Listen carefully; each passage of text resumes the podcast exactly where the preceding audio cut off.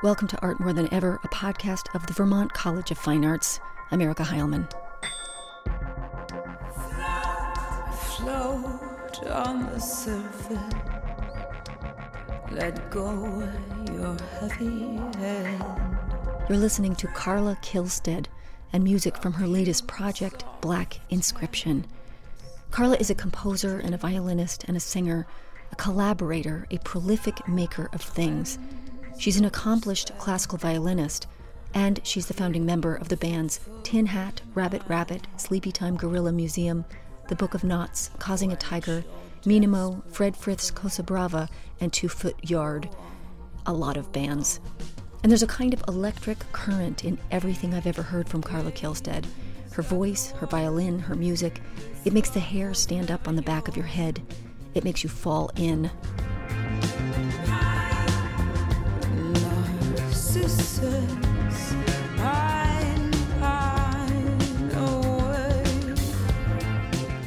Carla lives with her husband and musical collaborator Matthias Bossi in the small community of Woods Hole on Cape Cod. Woods Hole is the home of the Woods Hole Oceanographic Institution, which is dedicated to ocean research and exploration. And this setting was part of the inspiration for Black Inscription, a multimedia song cycle about the ocean. We'll talk more about that project later in the show. Full disclosure, my recorder was in its final death throes um, right before I interviewed Carla, so there's a little bit of a high frequency buzzing in the interview. I apologize. Uh, I wasn't aware of the problem.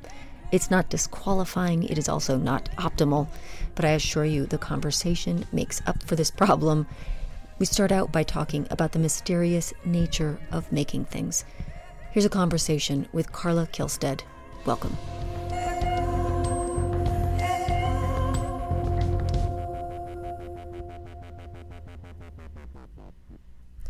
When I am making something, it can feel as though it's about 80% of the time is confusion, and then there's 20% where there's a feeling of clarity or like you know what you're doing. Is that what's how would you describe it, your experience of the kind of mystery of making things?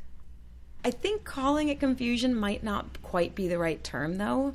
I think it's more a, um, a blurriness, like, which is a little different. Like maybe confusion is a part of part of it but I guess for me, um, with different projects, it's, it's, different. You know, I wrote a song for the San Francisco Girls Chorus, and I had been tasked with writing a song for a 48 piece girls high school chorus, which I've never done before.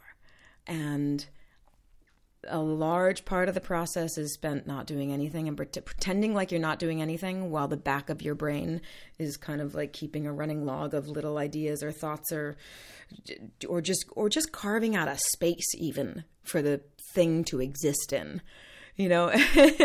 Which it's like just clearing the table. Like if you don't clear the table that's kind of what you have to do first is just carving a space in your brain where this thing is where you're gonna start collecting um, so that's the first, and sometimes that takes a week, and sometimes it takes three months. It kind of depends on what your what your deadline is. I find. so, um, given that it could happen, it could be a day or it could be three months. Is that a process you have any control over? Oh gosh, it it, it I think it uh, manifests in different ways. Some of them look a lot like procrastination. Um, some of them look a lot like distraction, like just like at the dinner table like oh sorry i'm here i'm here i really am sorry. Um, some of them have to happen after as you're drifting off to sleep um, but and some of them look a lot like stress. Like i'm more i don't know what is what what what what am i doing? What's the topic going to be? How is it going to relate? Do i know? Some of them look a lot like um, casting about for other experts in the field to lead the way Google searches. Google searches. Okay, I'm just going to listen to 17 different pieces that other people have written. And I, I always I always think that other people have I have I go through a period of thinking other people have the answer. And then I listen to a bunch of things and try to put other answers in that space that I'm carving out. And at a certain point, I end up just wiping them off the table into a big pile on the floor and letting them crash down and be like, okay, somewhere in here is the answer. And so in this particular moment, I was going to go off every year. There's a, the herring run. Um, is that you know the herring return to Cape Cod on their epic Herculean journey from the sea, from salt water, back up, up, up, up, up, back to fresh water where they spawn. And then they drift down as younguns. And then the next year, they somehow instinctively, literally sniff. They actually use smell as part of their, the part of their tool set. They sniff their way back to the, and it's this six, this circular journey that they just know how to do and we try to go every year and see the herring, and it's phenomenal. It's it's uh, there. The first time I went, you look down at the water and you think there's no fish, but it's there's so many fish that they just look like water, and you're just seeing the backs of millions of of fish climbing up these locks. These, and so that day, I had got taken my kids to see the herring run, and my mother-in-law af- afterwards said, "I'm going to take the kids for a few hours. Why don't you work on the piece?" And then she said, "And by the way, why does why don't you make it be about the herring run?" And it was that moment where I, all of a sudden everything, the structure of the chorus, the power of of the group of young girls, that point in their life of feeling the pull between their individuality and their need for community and their need for you know this kind of social uh, kind of socialization and, and, group energy and this image of the herring and how they act as individuals and ma- um, and a mass all at the same time and the sound of the girls and the look of the fish and the like uh, the, all these visceral images totally came together. And i tell you this is after months of feeling like i had no idea where to start and months of carving out that space and not knowing how to fill it i wrote the piece in two hours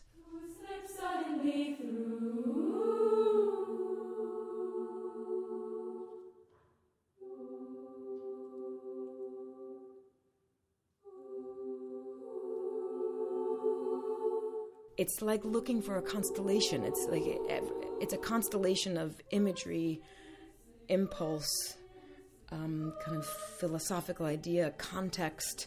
Uh, it's and when the moment you actually look up into the sky and see the a shape actually emerge from these things that have just until then looked like points, and when you feel like you can actually draw the line between them and see a picture of a bull or a picture of a you know that's it's like looking for that is the is the most is the most interesting and complicated part of the process.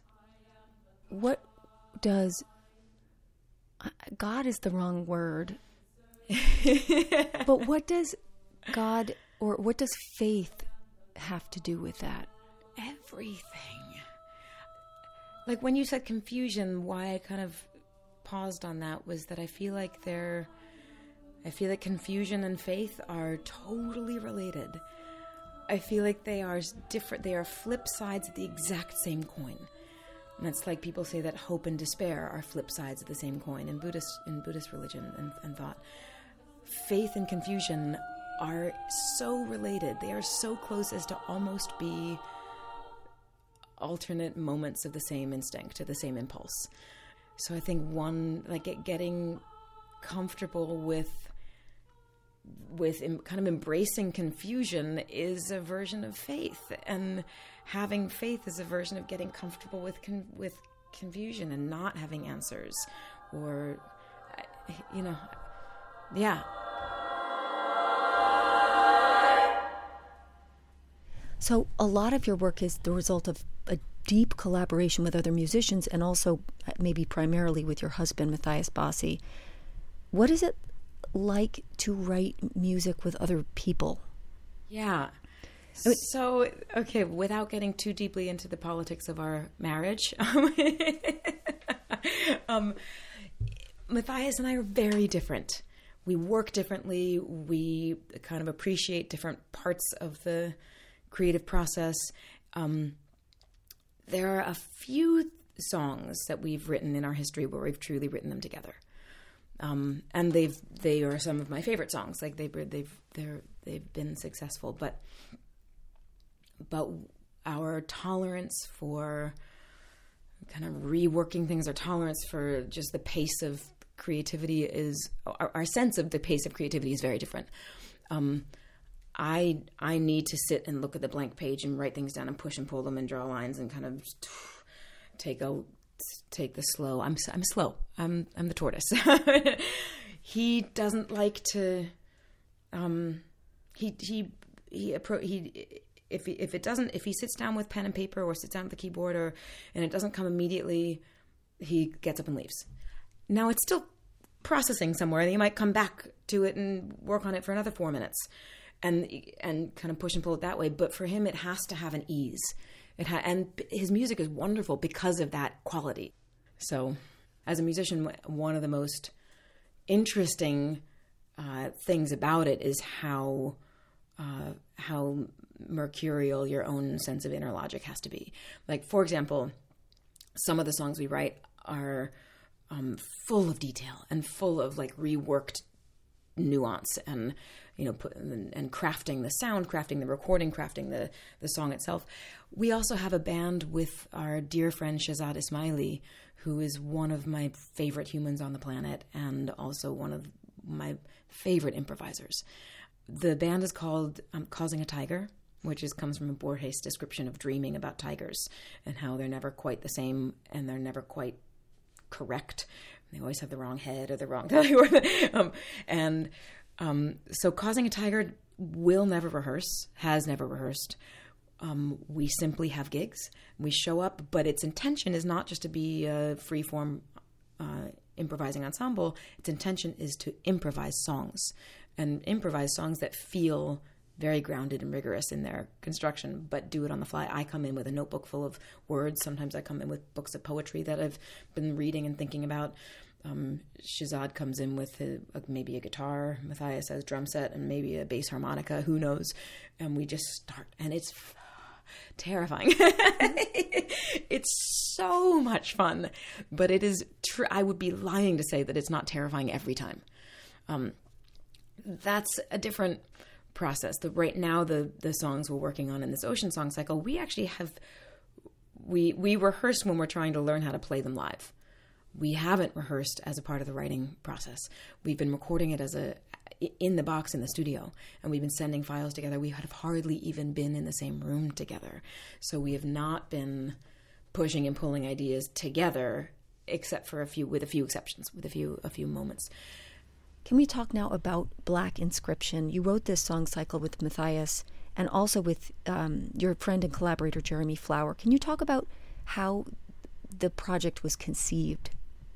The idea was to write a song cycle about the ocean, to not have it be a documentary, but have it dip into ideas of ecology and kind of bigger, kind of our our changing relationship to the ocean, and kind of, and for me, it felt like a, an opportunity to both engage with our own community more in Woods Hole, um, and it was something that I could really anchor my creative life with.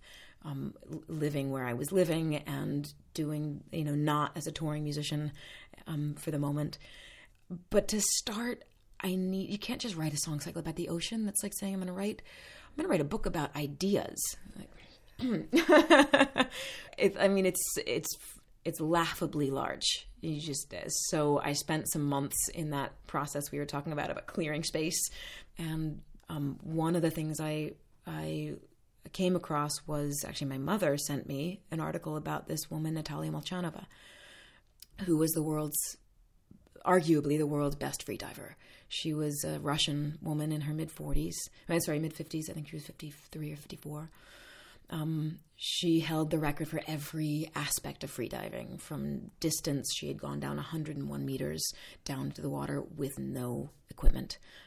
But she was teaching off the coast of Spain, and during a, a break in teaching, she just did a, an unannounced, unplanned dive of 30 meters which wasn't a big deal for her. And so there was no one monitoring it. It was just like, I'll be back kind of thing. And she disappeared. So uh, that story is alarming and uh, for various reasons. And, um, but as I did more research on her, I kind of put her story on my bulletin board and, and looked elsewhere. And I kept on calling me. And I kept on looking up more and more things, and I would find articles and interviews and different things. And finally, one day I said, I wonder if she has her own website. And there it was, a website of her own that not only, you know, it, it, had a page that was her poetry about the spiritual impact and of and and relevance of freediving for her, and it was my aha moment. That same moment I had in the herring run thing, where my mother-in-law said, the herring run, I'll take your kids, blah, blah, blah. And I was like, ah, here it is. So th- that was my aha moment, not to take advantage of some of a tragic situation, but there was something very poetic about the fact that she simply disappeared and that she wrote so articulately about what freediving meant to her and that it was this place where her sense of uh, vanity dissolved and that the point of where she knew she had to turn around and come back to what she called the surface fuss that that point was always a little bit of a disappointment. Like oh i guess i have to go back now. Um, but there was something in it that felt like a creative invitation for for, for our song cycle of like okay here's what if we just simply willfully ignore the fact that she, uh, the, the, the the facts of life and death here. And just imagine this mythologize this moment and imagine that she just kept on swimming and that she is our tour guide that she's the one whose eyes we are looking through through this whole song cycle. One of the things that struck me as I was listening to the songs in order is that it all of these songs together they have a personality or a, a character together. How does something a song cycle come to become more than the sum of its parts? How does it how does that happen? Um, when I remember writing those first two songs, I had no idea what the third and fourth and fifth and sixth and seventh and twelfth song was going to sound like, or be about even. But that structure emerged as we were crafting it. As it, it's like walking through the forest with your you know with a blindfold. I'm like okay here's this tree here's this tree. I can sense the sunlight coming through here so i know there's a clearing. I can hear the water over there so i think there's it's, it's like walking through the forest blind. Like you use your other senses but they're not necessarily articulable. They're like the way that vision is. Um, and so i think it, in part it kind of takes care of it self and then as you start it starts to emerge then you start to stitch things together for real in a more tangible way. Like okay we need a connection between this song and this song. Um, or we need to hear after we had a bunch of songs I, I looked and saw okay there's four chapters of this piece. The first chapter is kind of really natalia with a physical point of view. This and then um, the point at which there's a song about her pull step back to her son and back to her her her terrestrial life and that after that song is the beginning of the next chapter when she says like i, I can't go back I, like I love, I have deep love for my terrestrial life and for my family, but I cannot go back. And once she accepts that, there's a whole other chapter of like, okay, now we start to look at the ocean and see it. She she be- becomes more a part of it, and you start losing her perspective, and you start being able to. We I start as a lyricist being able to uh, move from speaking as her to move to speaking as a coral reef or as the I- idea of circulation and the blood of the of the, uh, the the water of the earth being like the blood of the of the body, and so I start to kind of see things, and then so there's there's different moments and chapters that that kind of signify, and at the end, the end we kind of come back to the shore for the last two songs. One is just about there's kind of a shout chorus, really kind of high energy song. That's kind of a celebration of our myopic approach to using water. The way, like the way it is, just every we need it for everything. We use it to to bathe, to quench, to um, to, to celebrate, to float, to like, we use it in all these ways, not having any idea, not even needing to have any idea of what's going on underneath. But this song comes at the end, so you do have a sense of all the complicated things that are going on in the ocean. So it's kind of a you know looking looking at our our two-dimensional myopic use of water from a different perspective. And then sadly Matthias's father died a few months ago. And as as we were writing this final song, it felt he he lived right near the ocean and he every day that he could, he went and swam in the water. And his swims weren't particularly um, ambitious.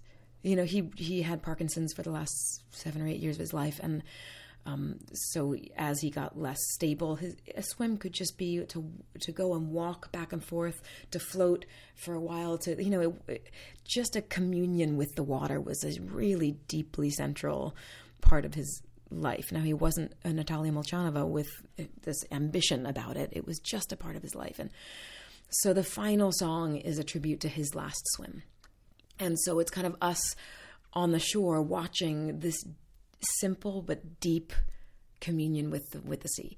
So in a way, we kind of start on shore and dive in and come back. So it kind of, but all that happened. I can't say that I that I was the architect of that. I, I kind of just sniffed. I sniffed my way through it, or we sniffed our way through it, and it it kind of took care of us.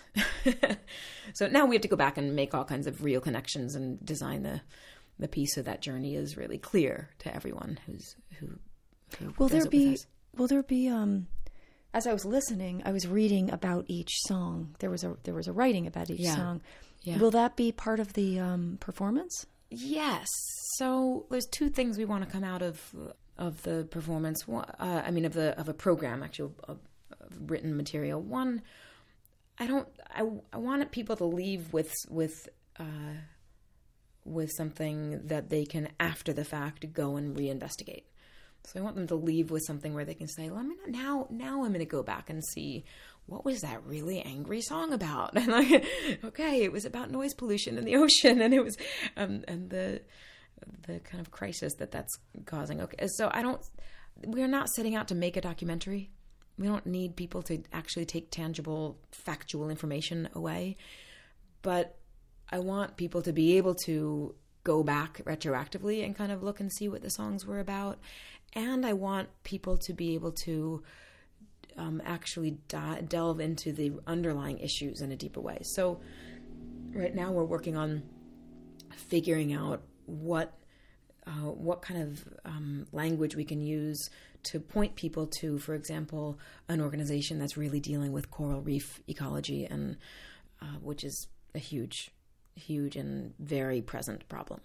Um, so I I'd like to, in whatever I can, in way I can, as a you know as as a impressionistic artist, I'd like to take this as a and make it into a conversation starter.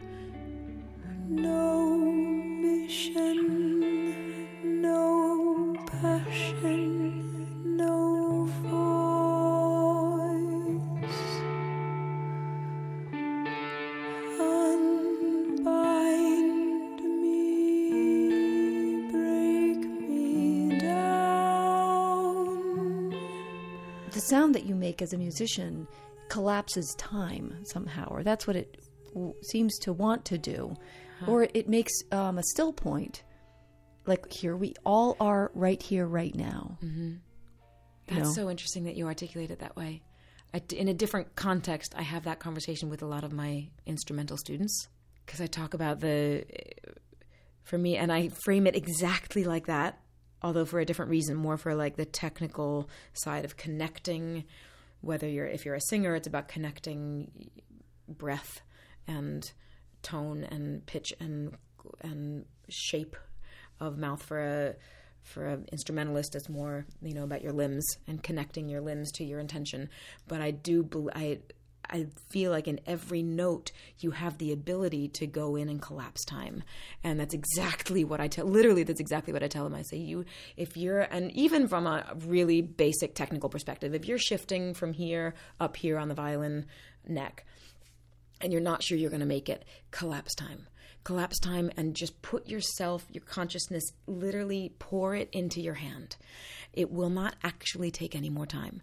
It's about moving your perspective and your consciousness and connecting your body, not just. and It's so hard to talk about, but that's, and that's more from a technical perspective. But I, I think about it in those terms all the time. and that's what a performance does is when you when you do that with your voice or with your instrument um, i recognize it i know where i am when when i hear it i'm suddenly here right now like that's what it's asking me to do and that's a steep climb that's not something that we do much of the time Yeah. W- you know we're sort of 10 minutes ago or 2 hours from now Right. and so it ins- your your music seems to insist that we get somewhere in the present for for a time Right. I think that's because that's that's what I need from it. Right. That's what I need from it as a human. That's kind of why I still do it, is because it, for a moment, gives me that. Because I don't succeed in, in always in doing that in other areas of my life, honestly, right?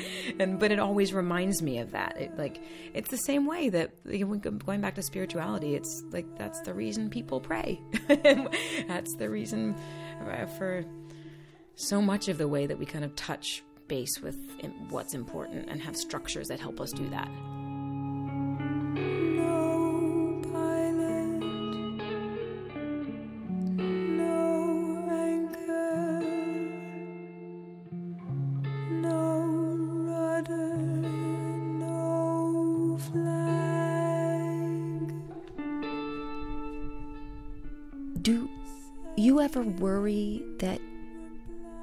Just forget how to write songs or that you'll that you will run out of songs to write? Do you remember the book The Lace Snail? It's such a beautiful children's book from my childhood. But it's a beautiful book about a snail who she's just kind of walking around, like doing going through her life. And you know how snails leave a little trail behind them. One day, all of a sudden, it's her trail becomes lace, and everyone sees it. The frogs see it and say, "Hey, that's really cool. Can you make me something?" And she says, "Why, sure." And she makes them uh, uh, a little parachute. And then someone sees the parachute and was like, "Hey, that's cool. I want a coat." And she makes a coat, and then like she goes through the book making things out of her lace that just happens to come out of her, and the book ends with her lace just stopping, and she, and she's okay with it. It's just as easily as it came, it went. I don't think I'd be so gracious if that happened. Um, I think I'd be, I think that would be a real de- devastation for me. And I, as a mother, I have a, uh, a kind of maybe a kind of deeper appreciation for how much of my self is my sense of self is rooted in the process of of creating um, because I don't get to do it as much as I used to.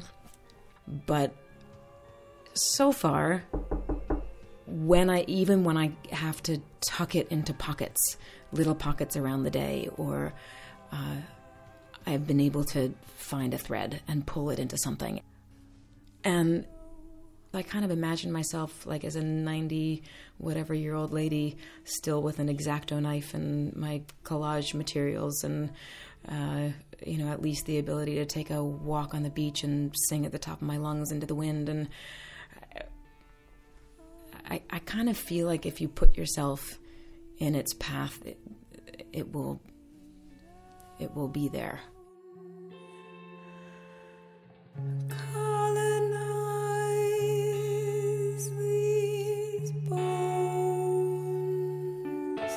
That was Carla Kihlstedt. Carla is on the music composition faculty at the Vermont College of Fine Arts. For more information about Carla and her work, and for links to some really great articles and interviews about Black inscription, visit us at vcfa.edu and you'll find links there. If you like the show, consider making a comment on iTunes. That helps new listeners find the show. Again, this is Art More Than Ever. I'm Heilman. Thanks for listening.